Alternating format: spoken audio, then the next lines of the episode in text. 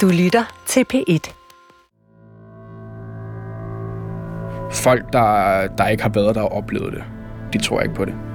De tænker, at det der, det er simpelthen, altså det er jo noget, de sidder og siger, det er løgn, fordi det kan jo ikke foregå sådan på en skole i Danmark. Men det eneste, jeg vil sige til de mennesker, der er, prøv altså, I, I bliver klogere. Altså, det, I vil blive overrasket over, over hvad der foregår øh, på Havregården. Ikke? Så selvom man kan sige, at, at, at mange de sidder og tænker, det er jo, altså vi er i Danmark, og vi har styr på tingene. Og, altså, prøv at vågne op. Vi er i 2013, og en ung teenage-dreng skal til at starte på Havregården. Hans navn er Benjamin. Inden han starter, bliver han af sin sagsbehandler beskrevet som en sød og rolig dreng, men også en dreng, der i flere år er blevet mobbet, fordi han er overvægtig og aldrig går i skole. Kommunen har besluttet, at Benjamin skal på Havregården. Et sted, hvor den venlige og høflige, men lidt for store dreng skal få nye venner og genfinde glæden ved at gå i skole. Men Benjamins møde med en gruppe af de elever, der går på kostskolen, skal ende med at få den helt modsatte effekt. Benjamin vil i sine tre år på Havregården gå fra at være, hvad kommunen beskriver som en sød dreng, til en ung mand, der får bandeforbindelser, tager stoffer og som styrer skolens yngre elever.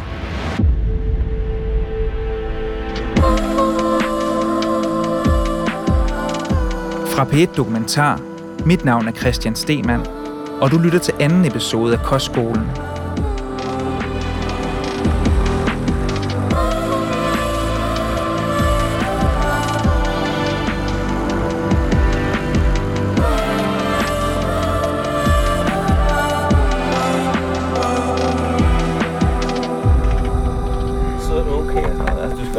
Det læne dig tilbage sidder og meget sidde, fint. øh, sidde stille og roligt.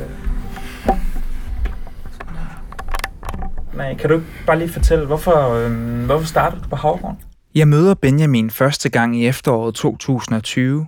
Han er 21 år gammel, læser til automekaniker og bor med sin kæreste, som han mødte på Havregården. Jamen, øh, det gjorde jeg, fordi at jeg i, i lang tid øh, ikke var kommet i skole, og, og jeg har haft nogle, nogle problemer i skolen. Jeg har gået på flere forskellige folkeskoler, og, og jeg har været på julemærke hjem også en gang, og sådan, fordi jeg ikke, ja, jeg havde det ikke så godt, og øh, jeg passede ikke så meget ind i folkeskolen. Men, men udover det var jeg sådan normal barn. Jeg legede normalt, og var ude og cykle og klatre i træer, ligesom andre børn. Så var det så, at, at forslaget om Havregården, det kom på banen. Og øh, jeg fik at vide, at, at øh, de andre børn, der gik derop, de, de var glade for at gå der, og, og at øh, det havde hjulpet dem. Så det ender med, at jeg starter på Havregården. Og hvor gammel er du der? Der er 13 år gammel. Starter den 13. august 2013. Benjamin er en af flere drenge fra Havregården, som jeg har talt med i forbindelse med den her historie. Ligesom med Cassandra er jeg interesseret i at forstå, hvordan Benjamin ifølge sin sagsmappe ender med at gå fra at være en lille rolig dreng Jeg spillede rigtig meget computer. Øh, Jeg havde ikke så gode erfaringer med at skulle være en del af fællesskabet. til at blive en rå og hårdkogt ung mand, der er troende over for personalet og voldelig mod andre elever. Benjamin fortæller mig, at han har glædet sig til at begynde på Havregården, og at han har fået et godt indtryk af stedet. Men Benjamins start på Havregården skal ligesom Cassandras vise sig at være langt fra det, som Benjamin og hans sagsbehandler regner med. For ifølge Benjamin går der ikke lang tid, før han opdager, at der er et særligt hierarki blandt mange af eleverne på skolen. Et hierarki, der byder på tæsk og trusler, hvis man ikke retter ind. Jeg kan huske det første, det første stykke tid derop. Der, øhm, ja, der var jeg jo bare mig, kan man sige. Ikke? Og det var helt nyt, og der var mange, rigtig mange nye mennesker. Og allerede inden for den, den første måned, der er jeg på en eller anden måde blevet uvenner med nogle af de lidt ældre piger, og så nogle af de her små drenge her, de render jo røven af de her ældre piger, og vil gøre, hvad fanden de nogle gange, det der små stikkerand drenge og sådan noget, ikke? Men dem er jeg blevet uvenner med på en eller anden måde. Jeg kan sgu ikke lige huske, hvordan om jeg har fået sagt et eller andet til dem, eller været lidt smart i munden. Men de hober så op ude foran min dør, i flokkevis. Der står 10-15 mennesker ude foran min dør, og prøver at sådan sparke den ind, og altså jeg kan virkelig høre det buller og brager, altså dørkammen, den, den giver sig så meget, jeg tænker lige om lidt, så rører det hele lortet ud af væggen, ikke? Altså, var du bange? Jamen, jeg var skræmt for videre sans, da jeg stod inde på det værelse der. Øhm, jeg var kun 13 år gammel. Jeg havde øh, kendt dårligt nok deres navn, dem der stod ude foran min dør. Ikke? Men øh, så til mit held, så lærerne og, og en af de andre klasser, de var ved at, at lave noget øh, snobrød ved et bålsted, der ligger sådan lige ude foran mit, mit vindue og så lidt til højre. Så jeg kan sådan se min, øh, min matematiklærer råber sådan til ham, prøver at fløjte til ham der, og han kommer hen og forstår ikke rigtigt, hvorfor jeg kalder på ham der, og så lige pludselig kan han så også selv høre, at de banker på døren der. Så han hopper simpelthen ind af mit vindue udefra, og øh, åbner så døren. Og lige da han åbner døren, der kommer der en kæmpe flamme udefra, og er et par centimeter for at ramme ham lige i ansigtet, fordi en af de ældre piger, hun har tændt en lighter, og så simpelthen sat en deodorant til den i den anden ende. Jeg har ringet til den lærer, som Benjamin fortæller kommer ham til undsætning. Han kan ikke huske den her konkrete episode, men han siger, at det er ret sandsynligt, at det er sket. For som han fortæller mig i telefonen, den her slags ting skete hele tiden på Havregården. Velkommen til Havregården, ikke? Her nu får du lige sådan en tur der. Det var der mange nye børn, der fik, hvis de ikke, øh, hvis de ikke opførte sig ordentligt og rettet ind. Og det var ikke efter lærernes regler, det var efter elevernes regler. Fordi det var ikke lærerne, der satte dagsordenen. Altså en af de følelser, man har, når man starter, det er, hvad fanden er det, jeg er gået ind til? Altså, hvad fanden er det, jeg har sagt ja til? Episoden på værelset er Benjamins første møde med det berygtede hierarki, eller hakkeorden, som en lang række tidligere elever fortæller hersker på skolen. Et hierarki, hvor eleverne deles op i de svage og de stærke, og ifølge Benjamin et hierarki, hvor en hårdkogt kerne af elever reelt styrer skolen. Elever, som de voksne også frygter. De kunne få andre elever til at gå ned på andre folks værelser og tage ting, og finde folk, tæve folk, sådan nogle ting. Benjamin fortæller mig, at han allerede i løbet af de første måneder på Havregården mistænker skolen for at tage børn ind, de ikke kan håndtere. At mange af de børn, han går sammen med på kostskolen, ligger uden for skolens målgruppe, mener han. Ifølge Benjamin har de ansatte svært ved at tøjle eleverne og det grænseløse miljø, de skaber på skolen. Kontrasten mellem 13-årige Benjamin og nogle af de andre elever er slående. Benjamin starter ikke på Havregården, fordi han har store problemer. Han er skoletræt og modløs. Han overgår ikke at komme op om morgenen. Benjamin siger, at det er kommunens plan, at han skal tilbringe størstedelen af sit teenageliv på Havregården, så han får en afgangseksamen. Men han fortæller mig, at han efter et år på Havregården føler, at han står over for samme dilemma, som Cassandra stod med. For der er ifølge ham kun to muligheder. Han kan blive trynet og mobbet, eller vælge at slå fra sig og blive en del af den hårde kerne. Jeg følte ikke, jeg havde noget valg. Jeg, jeg vidste, fordi jeg havde fået ved min sagsbehandler, at planen var, at jeg skulle være der, til jeg var 18. Og da jeg stod som 13-14-årig der, ikke? altså, så er der jo lang tid, til man bliver 18. Altså, det er jo en horisont, man slet ikke kan se på det tidspunkt. Man kan ikke se det der lys for enden af tunnelen. Der er bare mørkt. Og jeg tænkte, jeg skal ikke, jeg skal ikke være heroppe i fem år. Og så altså, simpelthen nærmest være, være bange for at være her.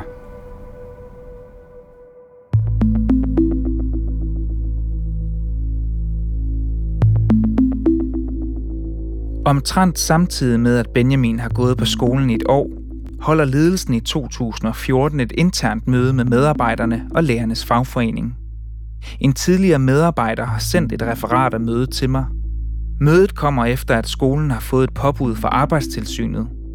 Til arbejdstilsynet siger medarbejderne, at de ikke føler sig kompetencemæssigt klædt på til at håndtere bredden af eleverne. På det interne møde på Havregården er et af punkterne derfor, hvad det er for en slags børn, man optager på kostskolen.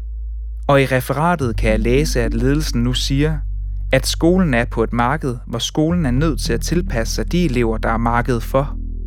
Og så står der, at lærerne nu skal tilpasse sig en anden praksis.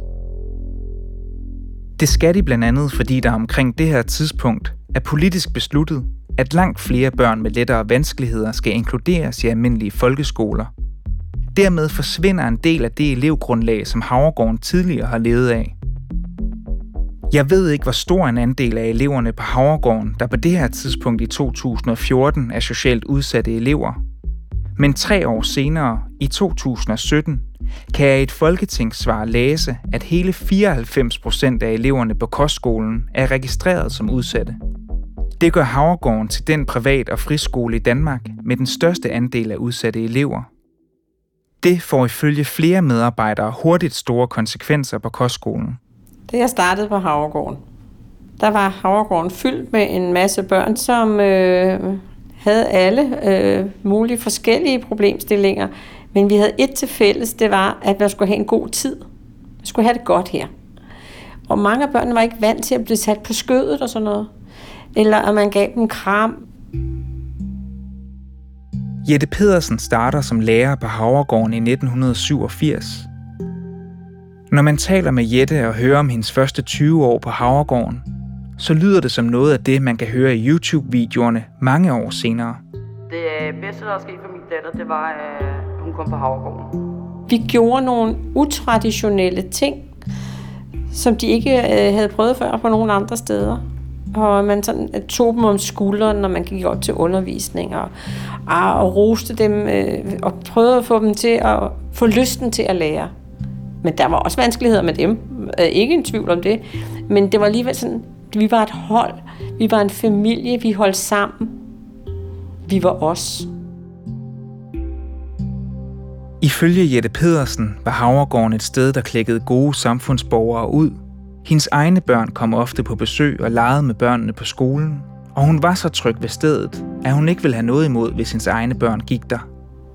Altså i starten, da jeg var der, der sagde jeg altid, når folk sagde, hvordan er det? Så sagde jeg, hvis jeg døde en gang, og mine børn stod uden forældre, så synes jeg, det ville være et godt sted. Sådan havde jeg det. Det kunne de godt. Det vil jeg aldrig sige mere om det, jeg forlod. Efter 20 år på Havregården sker der nemlig et skred. Hvor man engang tog børn ind, som man kunne hjælpe og håndtere, så bliver Jette Pedersens sidste 10 år på kostskolen præget af en helt ny type børn. Ifølge den gavede lærer bliver der nu optaget flere børn med svære problemer, der kræver flere kompetencer og specialiseret viden at kunne hjælpe. Det gør kostskolen ifølge hende for at sikre, at der er nok børn til, at skolen kan løbe rundt. De var meget bange for, at man ikke havde det børneantal, man skulle have. Man tog børn ind, man ikke kunne håndtere, som vi ikke var dygtige nok til. Og det blandet med, med nogen, som vi sagtens kunne øh, give en, øh, en god start, gjorde, at dem, der skulle have en god start, havde svært ved at få det, når de stærke elever eller mere udsatte unge også blev optaget. Vil du have taget dine børn, hvis de var den samme alder, vil du så have taget dem med til det sidste år? Nej, nej, nej, nej, nej. Ej, altså det, det, det, det, det gjorde man ikke. Slet ikke. Der var en helt anden ånd. Som arbejdsmiljørepræsentant advarer Jette Pedersen derfor gang på gang om, at arbejdsmiljøet var for dårligt, og at medarbejderne ikke kunne håndtere de behandlingskrævende børn. Jeg synes også, at jeg har haft og har, øh, har haft et ansvar øh, over for de børn, som vi har fået ind. Og jeg har øh, sikkert også lavet nogle fejl, det gør alle, det gør jeg sikkert også. Men jeg har ikke lavet det gå stille af. Og jeg er ikke gået videre med det til køkkenpersonalet, jeg er gået videre med det til ledelsen. Som arbejdsmiljørepræsentant advarer Jette Pedersen i 2018 endnu en gang bestyrelsen om, at arbejdsmiljøet fortsat er meget dårligt, og det er især på grund af, at medarbejderne ikke kan håndtere de meget behandlingskrævende børn. Men opråbet er ifølge Jette Pedersen igen forgæves, og kort tid efter går hun på pension.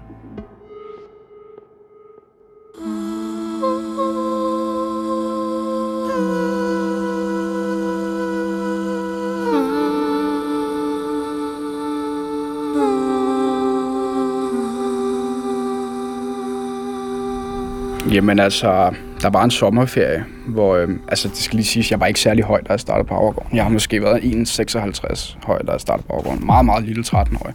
Da Benjamin i 2013 har gået et år på Havregården, har han oplevet overfald, mobning og fysisk vold. Benjamin har derfor taget valget om, at han ikke længere vil være nederst i hierarkiet. Han vil gøre det, der skal til for at stige i graderne, også selvom det betyder, at han skal blive en af dem, han selv tidligere har frygtet. Altså, jeg var så træt af folk.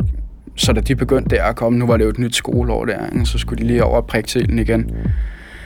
Så lige pludselig en dag tænkte jeg, nu, øh, nu kan jeg sgu ikke, øh, kan jeg sgu ikke overskue det mere. Så knyttede jeg hånden, og så satte jeg den lige i tandsættet på ham til stå forrest. Og så løb jeg. Så du vinder faktisk hans respekt ved Så øh, altså man kan sige, jeg, jeg var ikke offer mere. Jeg, jeg svarede igen, jeg slog igen. Og også fordi jeg begyndte også at få samme attitude over for lærerne. Jeg begyndte også at svare lærerne igen. Jeg begyndte også at gøre lige, hvad fanden det passede mig. Og det kunne de andre elever også se. Og så når man var, når man var lidt mere med, så begyndte de jo sådan, hvad, vil du med til fest i weekenden? Ikke? Og så sagde jeg, ja, selvfølgelig vil jeg det, ikke? Hvad var der sket, hvis Benjamin ikke havde stukket ham der en på hovedet? Jamen det... Nu siger de, at vold ikke er løsningen, men det kan man også sige, det var lige her, ikke? Benjamin fortæller mig, at Havregårdens regler er ligegyldige, fordi der ifølge ham er meget få konsekvenser ved at bryde dem. Blandt mange af de unge på Havregården er det de interne regler, der gælder, og det handler om aldrig at vise svaghed. Enten er det dig, der uddeler tæsk, eller også får du dem, siger han. Hvis man var blevet virkelig, altså virkelig uvenner med nogen, så gik man simpelthen ned på deres værelse, hvis deres dør ikke var åben. Jamen, så, så ventede man simpelthen bare til de åbnede døren, ikke? Og så mødte man dem bare med en rigtig losing. Smask lige på siden af hovedet der, ikke? Det er jo sådan noget, man, man normalt oplever i kriminelle miljøer, ikke? men øh, det burde man jo ikke opleve på en, en, en kostskole, vel? fordi man var jo der, fordi man lærerne, som de, som de selv sagde det, man skulle være der, fordi at der var tryghed. Det var til børn, der ikke rigtig havde noget bedre alternativ at komme hjem til. Så du tog skeen i den anden hånd? Ja, det gjorde jeg sgu. Altså, det blev hurtigt sådan en, hvor der var så, så gør jeg det på min måde. Ikke? Og alt, hvad det indebærer. Ikke? Og, og det var jo, altså, når man startede på Havregården, ja, man havde ikke gået der særlig længe, så rendte man jo rundt i peak performance jakker og Carhartt bukser og Nike sko. Ikke? Kom an hår, hvad vil du sko og skal smadre dig bukser? Det er uniformen, ikke? Og det, øh det var jo næsten det tøj, alle gik i. -agtigt. Så hørte de alle som det der gangster-rap også, ikke? Gilly hørte vi meget der i 2015, da han lige var kommet med det der album, ikke det var. Galt, den kørte på højtalerne hele tiden, ikke? De ældre fortæller de yngre, om de skal sælge eller plyndre Sidder der gemt i mine hønder, tænk dig om før du begynder Men på trods af alle de ting, som Benjamin oplever på Havregården, så har der også været gode stunder på kostskolen, fortæller han. Ligesom mange andre, jeg har talt med, bruger han ordet familie. Selvfølgelig var der da også gode tider deroppe. Det var der. Der var der super gode tider, hvor vi, hvor vi hyggede os og kom godt ud af det med hinanden og lavede bål og snobrød og sådan noget der. Så altså, det var ikke fordi det kun var, det kun var lort. Også Cassandra oplever, at tiden på Havregården giver en positiv oplevelse. Min skolegang er faktisk det bedste deroppe, fordi jeg havde to lærere, som bare virkelig øhm, åbnede øjnene for, at jeg var måske ikke så dum i skolen, som jeg lige havde rendt rundt og, og tænkt, jeg var. Og de fortæller begge to, at der var børn og unge på kostskolen, der havde gode oplevelser med at være anbragt på Havregården. Men ifølge både Benjamin og Cassandra, der begge to beskriver sig selv som værende en del af den hårde kerne på kostskolen, så ændrer det ikke ved, at der ifølge dem var mange børn og unge, der fik det dårligere af at gå på Havregården. Især fordi medarbejderne ikke var i stand til at håndtere mange af de udsatte børn, der blev optaget på kostskolen.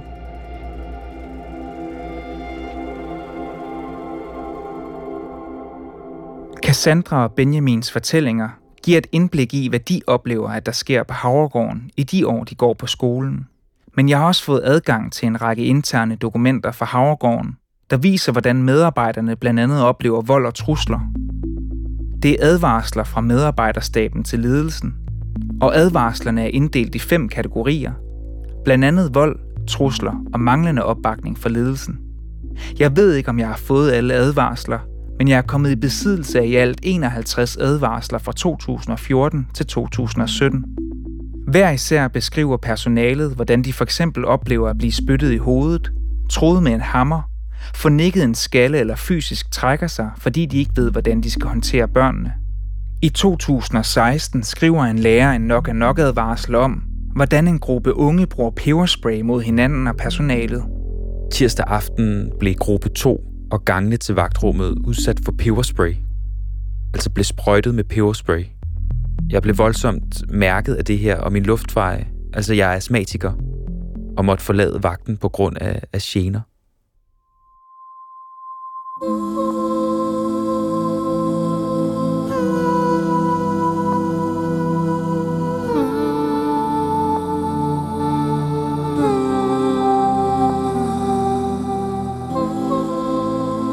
lærerne advarer og advarer, og Benjamin stiger i graderne, er der elever på skolen, der fortsat ligger nederst i hierarkiet, og som bliver udsat for den rå kultur, der hersker på skolen. Det fortæller både elever og ansatte mig. Et par år før Benjamin starter på Havregården, begynder en 12-årig pige på skolen. Når ordet falder på grov mobning og svigt, er det den her pige, som både tidligere elever og lærere nævner igen og igen – en, der sådan tit strejfer mig, det er en, der hedder Rikke, øhm, som også boede i gruppe 5. Rikke og Cassandra ender med at bo i samme bogruppe på Havregården. Men her stopper lighederne også mellem de to.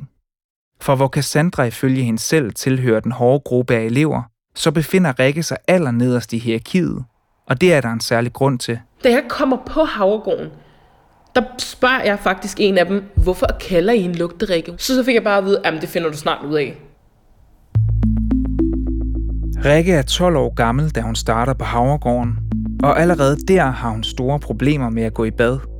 Derfor døber de andre børn hende hurtigt lugterikke eller stinke. Jeg er klar over, at det virker voldsomt at gentage Rikkes øgenavn her, men Rikke har selv givet mig lov til at fortælle alt om mobningen, også om det øgenavn, der hjemsøgte hende i al den tid, hun gik på kostskolen. Selvom det er smertefuldt, så skal alt frem i lyset, så man kan forstå, hvad hun gik igennem på skolen, siger hun til mig. Hvorfor er det egentlig, du skriver til mig? Min historie er også ret relevant i, i sådan en kæmpe sag. Ja. Og det var nærmest derfor, jeg tog kontakt. Kan du uddybe det? Hvorfor tænker du, at, at din historie er god at få frem? Hvad siger den noget om? Jeg vil mene, at den sagde, at det har været stået på meget på mobning, både psykisk og fysisk. Og nærmest har gjort mig til den, jeg er i dag. Det er også derfor, at Rikke har givet mig lov til at læse en sagsmappe og journaler. I den kan jeg læse, at hun er vokset op i en treværelses lejlighed under socialt belastede vilkår. I papirerne kan jeg se, at Rikke bliver mobbet i folkeskolen, fordi hun allerede der har svært ved at gå i bad. Rikkes kommune og hendes forældre beslutter, at hun skal have hjælp, og det mener de, at hun kan få på Havregården. Men Rikkes problemer med hygiejnen bliver ikke bedre af at gå på Havregården, i et notat fra skolen kan jeg læse følgende om Rikkes værelse. Rikkes værelse er uhyre rodet og snavset. Hvis veninderne går op i Rikkes seng med mudrede støvler, synes det Rikke at være ligeglad. Der er talrige eksempler på Rikkes ligegyldighed over for sit værelses fremtræden. Eksempelvis at smide sin spejepølsemad ned på gulvet, ubemærket, og lade den ligge. At lade mugne madvarer og våde håndklæder samle sig under sengen, på samme vis er Rikke set spise torskerov med fingrene direkte fra dåsen, uden at vaske fingre bagefter. Og omfanget sådan lignende jagttagelser er stor. Rikkes problem bemærkes hurtigt af de andre elever, som udser sig hende som et mål for den voldsomme mobning, som mange tidligere elever beskriver foregår på Havregården. Ifølge Rikkes værelseskammerat, samt flere tidligere medarbejdere, bliver Rikkes værelse blandt andet raseret af de andre børn. Det var reddet skabene, det var reddet vendt rundt på hovedet, der lå shampoo, der lå balsam. Det hele var ødelagt. Hvordan er det at komme ind og se sit værelse? Det går ondt. Det svarer til indbrud. Så det har jo været, altså det har jo været ganske forfærdeligt at leve i. Cassandra husker stadig Rikke den dag i dag, og hun indrømmer, at hun var grov over for hende, når hun kunne lugte, at Rikke ikke havde været i bad. Jeg tror simpelthen ikke, hun har kunne, hun har kunne overskue det. Så man forstår måske godt nu, hvorfor hun ikke gjorde det, men der, der blev, jeg blev så vred på hende. Altså, jeg skældte hende ud og kaldte hende klamme ting, og alle kaldte hende lugterik, og der var ikke nogen, der ville sidde ved siden af hende, og de lod det bare stå på. Dem, der lod det stå på, var lærerne. De havde ifølge Cassandra og en række andre elever kun to løsninger på Rikkes problemer med at gå i bad. Og den ene var mere vanvittig end den anden, mener Cassandra. Jeg har set to versioner. Den ene version, det var, Rikke, hvis du går i bad, så kan du få en sodavand eller slik. Bestikkelse? Og, ja, bestikkelse. Eller også så har jeg set den anden version, der er, det er at ekskludere hende. Det er at sige til hende, nu tager alle andre ud og spiser, men fordi du lugter, så, går, så kommer du ikke med. Rikkes sagsmappe bekræfter de store problemer, som Havregårdens personale har med at få Rikke i bad. Og her står der blandt andet også, at lærerne forsøger at belønne Rikke. En af dem, der husker Rikke, er tidligere lærer Niels Bo Vågensen. Han stoppede på Havregården, efter han blev overfaldet af en elev. Han mener, at Rikke er et af flere eksempler på børn, der aldrig skulle have været indskrevet på Havregården. Det er jo lidt grotesk, at man tager en pige, der er så dårligt fungerende, som hun rent faktisk er, og putter hende ind på Havregården, øh, som øh, på papiret har nogle helt andre rammer, end dem hun skal indgå i. Jeg vil kalde det en opgivenhed, en håbløshed for de voksne, fordi de har ikke haft værktøjerne til at hjælpe hende.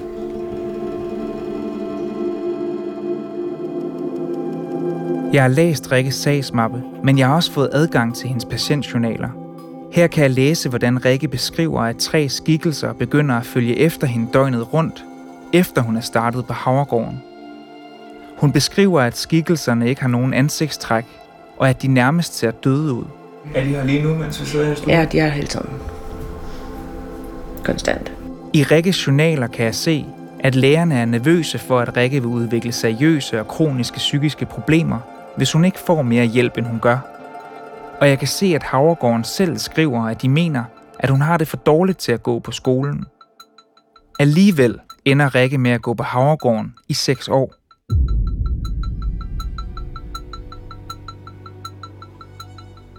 Forstander Morten Ulrik Jørgensen har tidligere forklaret, at han ikke kan genkende, at advarsler fra medarbejderne på kostskolen ikke blev taget alvorligt. Han har også tidligere erkendt, at det er sket, at kostskolen har optaget børn, der viser sig at ligge uden for kostskolens målgruppe, men at skolen ofte først har opdaget det, efter børnene er begyndt. Jeg har samtidig bedt forstander Morten Ulrik Jørgensen om et interview, hvor jeg gerne vil spørge ind til alt den kritik, der bliver rejst af medarbejdere, elever og pårørende. Men han er endnu ikke vendt tilbage på min henvendelser. Gå på opdagelse i alle DR's podcast og radioprogrammer. I appen DR Lyd.